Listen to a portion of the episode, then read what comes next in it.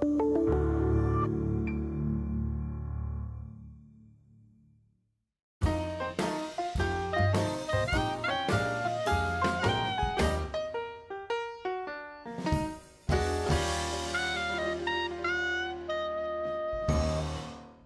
Доброго дня! З вами знову Полтавська обласна бібліотека для юнацтва імені Олеся Гончара. Я Денис та бібліотусовка. Сьогодні говоримо про різне від захованих у бібліотеках книжок, які стали бестселерами, до Євробачення для книг. Починаємо. У національній бібліотеці Іспанії завдяки застосуванню штучного інтелекту вдалося знайти невідому до цього часу п'єсу Лопе де Веги, написану кілька століть тому.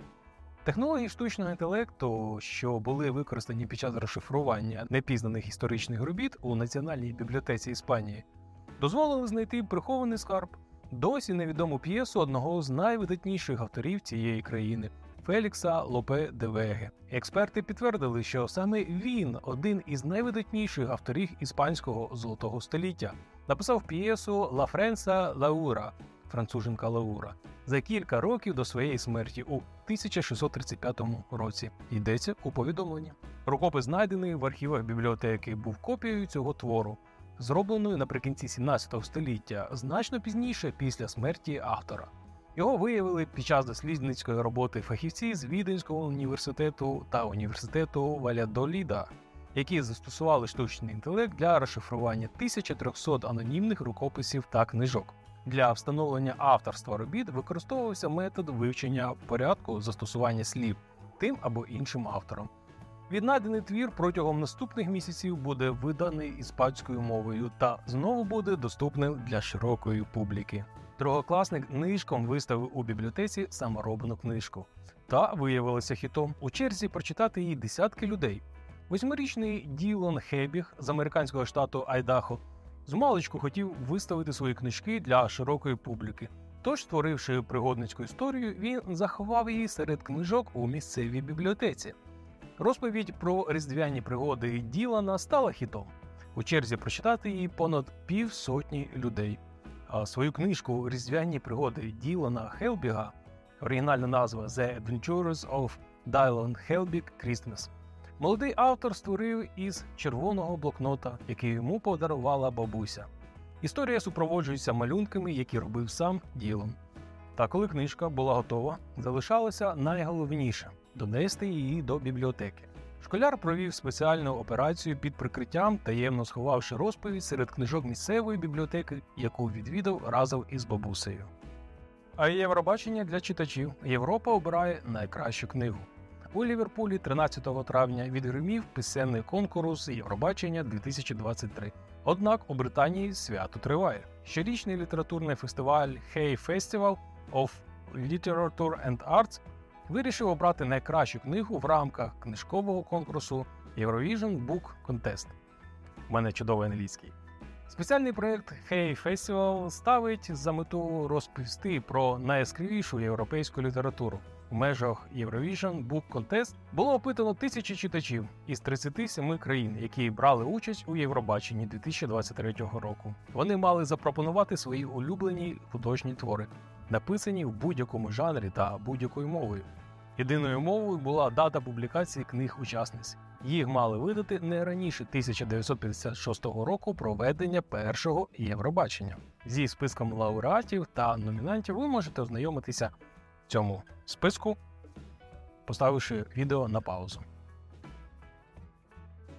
Порушуючи традицію, хочу розповісти вам про книги, які дійсно треба дочекатися в цьому році.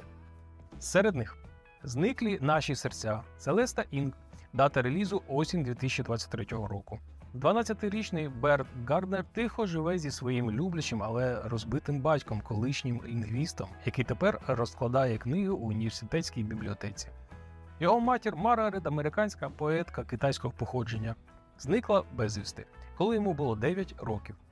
Бред знає, що не варто ставити забагато запитань, занадто виділятись чи відходити далеко від дому. Протягом десятиліття життя його родини регулювалось законами, написаними для збереження американської культури після років економічної нестабільності і насильства. Для встановлення миру та відновлення добробуту Владі дозволено переселяти дітей дисидентів, особливо азіатського походження. А бібліотеки змушені вилучати книги, які вважаються непатріотичними. Берт виріс, зрікаючись матері та її віршів. Йому невідомі ні її роботи, ні що з нею сталося. Але він знає, що йому не варто дивуватися. Однак, коли він отримує таємний лист, який містить лише загадковий малюнок, вирушає на її пошуки. Подорож поверне Берта до безлічі народних казок, які мама розповідала йому в дитинстві через підпільну мережу бібліотекарів до життів украдених дітей і, зрештою, у Нью-Йорк, де акт непокори може започаткувати вкрай необхідні зміни. Габріель Зевін Tomorrow, Tomorrow, Tomorrow. Реліз лютий 2023 року. Торік видавництво Вівада оголосило про підготовку біографії головнокомандувача ЗСУ Валерія Залужного. Без сумніву, це одна з найочікуваніших книжок 2023 року. Але поки інформація про неї не розголошується, тому ми вирішили звернути вашу увагу на закордонний бестселер Tomorrow, Tomorrow, Tomorrow. П'ятий роман американської письменниці Габріел Зевін був визнаний Амазон найкращою книгою 2022 року. Отримав Goodreads Choice Awards, опинився у списках найкращих видань, таких як The Hollywood Reporter, The Time, Literary Hub тощо. Твір розповідає про трьох друзів Сема, Маркса та Седі, молодих розумників і розумниць, які разом вирішують пірнути в ігровий бізнес, бувши студентами Гарварда та Масачусетського технологічного університету.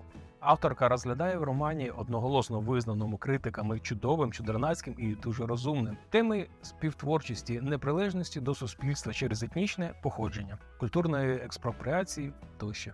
Та головне, що Tomorrow, Tomorrow, Tomorrow нагадує про важливість людських зв'язків, дружби та любові. Радек рак.